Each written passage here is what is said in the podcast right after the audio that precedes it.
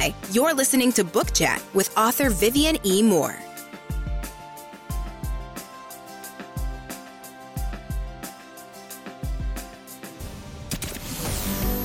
Welcome, everybody, to this week's episode. We really appreciate you joining us. This podcast really shows us how we can all learn, live, and thrive off of each other.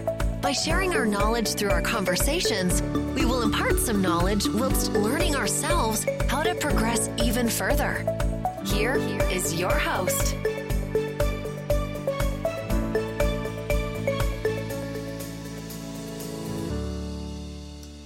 Hello and welcome to Book Chat. I am your host, Dr. Vivian E. Moore. I hope everyone had a great week and I hope you are having an even better weekend. All right, so we're going to get straight to today's show.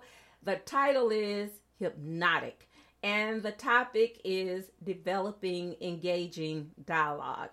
I can't tell you how important that is. In fact, it is the most important thing about any story and that is luring your readers in by engaging and immersing them deep uh, through the characters and dialogue. All right, so it's it's magical, and and sometimes um, it has that hypnotic effect um, in its actions, but it is not nefarious. Okay, um, what it is is a skill.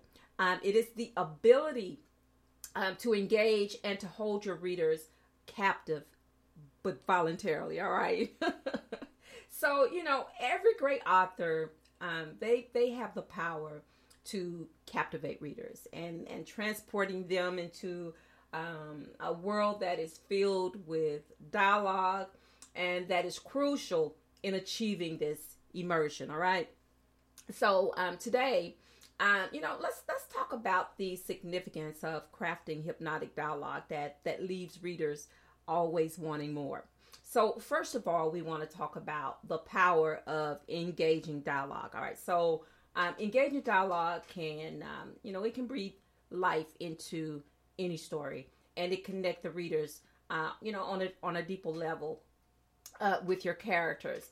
Uh, what it does is it, it serves as a window uh, into their thoughts and their emotions and, and their motivations. So that dialogue um, it allows readers to witness, if you will, conversations and, and their interactions uh, that reveal those complexities uh, of your characters, making them relatable and guess what? Multi dimensional, because that is so important as well. All right, so the second thing we want to talk about is uh, creating realistic and authentic dialogue. Well, we know that that is that's crucial too um, to have something that is relatable and uh, you know not so far fetched that you lose your readers. So creating conversations um, that feel genuine and authentic to the characters in their world. Uh, we know how key that is to developing engaging dialogue. So, um, so I want to share, if you if you will allow me to, uh, a few tips to help you achieve this goal. All right. So, number one is you need to know your characters inside and out. And you should know your characters inside and out because you are the one that has created them. So you should know every detail, something about the characters they develop more later into the story about them. But still, you have an overall idea of who your characters are and uh, and the story that you want them to tell. So, in order to do that, you need to create dialogue that feels real, and and you must have an understanding. Again, I say of your characters, and you need to spend time uh, getting to know their personalities and their backgrounds and, and what their motivations are because, you know, you need to consider how they speak and, and what's unique about them, their quirks and all of those things, and also their individual speech patterns. So, you know, if you're writing a book uh, that takes place, you know, not necessarily in the South, but somewhere else, you need to have those dialects down, okay? So, and make them believable because if you're going to write about a place that you've never been to before, then you need it needs to be uh, those characters' voices need to be as authentic as you can get them. So you really, really, really need to do your research. All right. But what it does is it will uh, enable you to infuse their dialogue with more authenticity. So the second tip that I have for you is to um, to use subtext and and those implied meanings. All right. So uh, we know that real life conversations are they are rarely straightforward and uh, you know people often they they convey those hidden meanings okay? They always have those double entendres as they say uh, and those emotions and tensions through subtext. So you have to be able to read between the lines basically is what i'm telling you. So uh, you know just embrace this complexity in your dialogue by allowing characters to say one thing while implying another all right? So that adds depth and intrigue to their conversations um, and it also keeps the readers, um, you know, locked in on that story. And uh, and while they're locked in on that story, you know, in their heads, they're trying to figure out what's going on, what's really going on. All right, so you know they're trying to decipher the true meaning behind those words. All right, so the third tip is the pacing that we've talked about before, and uh, and we will again, you know, necessary. So you know, but just like in real life, dialogue should have its rhythm um, and its pace. And uh, those varying speeds and those tones um, of the conversations that that help to uh, establish the mood, and uh, and it also reveals the tension and uh, and it it creates that natural flow. We want that you know to take place. We don't want a story dialogue to be hard to follow or the plot to be hard to follow if it's not paced and it does not set the right tone. So you know, short and snappy exchanges, they they can uh, you know increase the excitement and the urgency, while slower and uh, more contemplative. well, I just fluffed that up, didn't I? Contemplative dialogues uh, can build anticipation, and then it can add to character development. All right, so my fourth tip is show and don't tell. All right, we're not in elementary school where where we have show and tell day. In writing, that doesn't work. All right, so uh, if you want your dialogue to be effective, um, it is often more about what is than what is explicitly stated. Let me say that again. Effective dialogue is often more about what is than what is explicitly stated. All right. So instead of directly telling readers how a character feels or what they're thinking, show it. All right. Show it through their words and their actions. And it, what it does is it encourages uh, readers to actively engage with the story, and they form their, um, you know, their own interpretations and connections about those characters when they are shown instead of told. All right, through their actions. So, um, and later on, I'm going to give you an example. All right. So, what we want to do is avoid uh, those uh, exposing or exposition dump. All right. So we want to avoid that.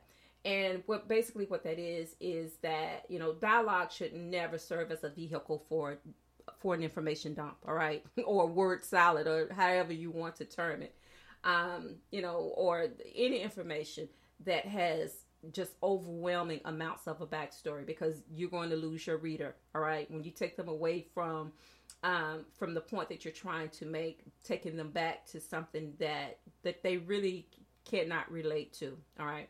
So instead, uh, you know, use it to reveal information gradually and organically. All right. So in a way that that it feels natural and that and it keeps the readers engaged. All right. So let me give you an example of uh, engaging dialogue, in case you didn't know. So uh, I have a few examples for you um, these illustrations. Um, you know, you can apply them however you will, but you know, I'm just putting it out there for you to do with what you want. All right. So, example number one, number one is revealing character. So let's let's do this. We'll have character A and character B. All right. So character A says, um, "I can't believe you're late. It's so disrespectful." All right. So you you can relate to this because there's members in your family that are always late, always late and they never have a good excuse for being late. But anyway, character B says, Well, I've never been good at following someone else's timeline because I prefer to make my own. All right, so we get that. We can relate to that. So, you know, in, in character A's frustration with character B's tardiness, uh, what it does is it reveals their strong desire for punctuality uh, while highlighting their resp- their responsible nature. So, on the other hand, character B's nonchalant response uh, it suggests a more independent and free spirited personality. Now, if you want to sum it up like that, be my guest. All right. Uh, so, example number two is creating tension. So, again, with character A. So I thought I could trust you. And in character B, uh, trust is fragile. It's a fragile thing and it is easily broken, but I never promised to be trustworthy, did I? Okay. so, what is character B really saying? Well, you know, this dialogue exchange, it creates tension by introducing doubt into characters A and B's relationship. All right. So, what it does is it, it hints at a hidden agenda or past, which leaves the readers intrigued and eager to uncover the truth.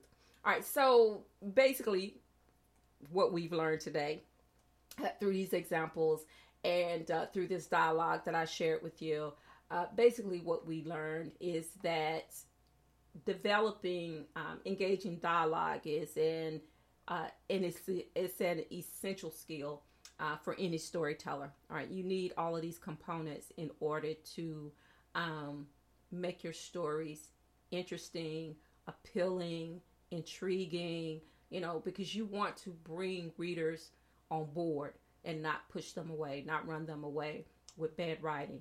And um, in order to not chase them away with the bad writing, you can create, um, you know, dialogues that mesmerize your readers by infusing um, your character interactions uh, with that authenticity and with that subtext and that pacing uh, that shows rather than tells. Okay, we always want to do that. We always want to show rather than tell uh, because it it gives the readers something to um, you know to wonder about. You know what's not being said. You know in in how we do it. So you know remember that dialogue should be powerful. It should be a powerful tool um, to always reveal your characters' personalities and their emotions and their motivations so what you want to do is to always dive into uh, you know, your story. All right. Dive into their world. Bring the readers into their world because, you know, you're introducing those readers to this story. In essence, you're introducing them to these characters and, and to what's going on inside of their world. So, in order to do that, you have to have that engaging conversation, that engaging dialogue that instantly brings them into the story you know so that way they don't have to guess for too long what's what's happening what's going on uh, with those characters when you bring them in. It makes them feel like that they're part of it. So you know the best way and the only way to do that is to let your characters speak let their voices be heard and watch as your readers become deeply immersed in your narrative. All right so folks that is the show for today. I hope you found something that was helpful uh, in today's um, lesson, if you will. Uh, excuse me. Sorry about that. Um, and uh, and I, I, hope that it was um, you know that you will use these tips that I've given you uh, because that's why I'm here. You know to offer um, you know tips and and and suggestions and things of that nature. That's what this show is all about. Book chat. We talk about books, yes, but we talk about the components of how uh, stories become books. So you know, we we talk about the the beginnings of books. We may not talk about books directly, but we talk about all those things that go into creating a book. All right, so that's why it's called book chat. But anyway, um, you know, I want to leave you wanting more. So that is my goal. And I hope that you will continue to listen, like, and share because that is equally important to the survival of this podcast. All right. So I thank you uh, for tuning in. And I know that you will like it, that you will listen, and that you will share. I appreciate that so very much. And as I always say, uh, tell those how you feel about them the most uh, today because tomorrow is not promised.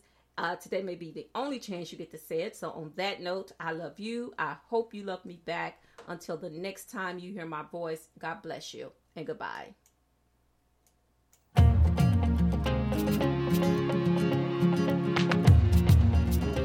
Loved what you've heard on this week's episode? Well, well, the answer is simple. It would mean the world to us if you could head over to iTunes and leave us a five star review and feedback. Spreading the word really is the best way to grow our podcast and achieve even greater things.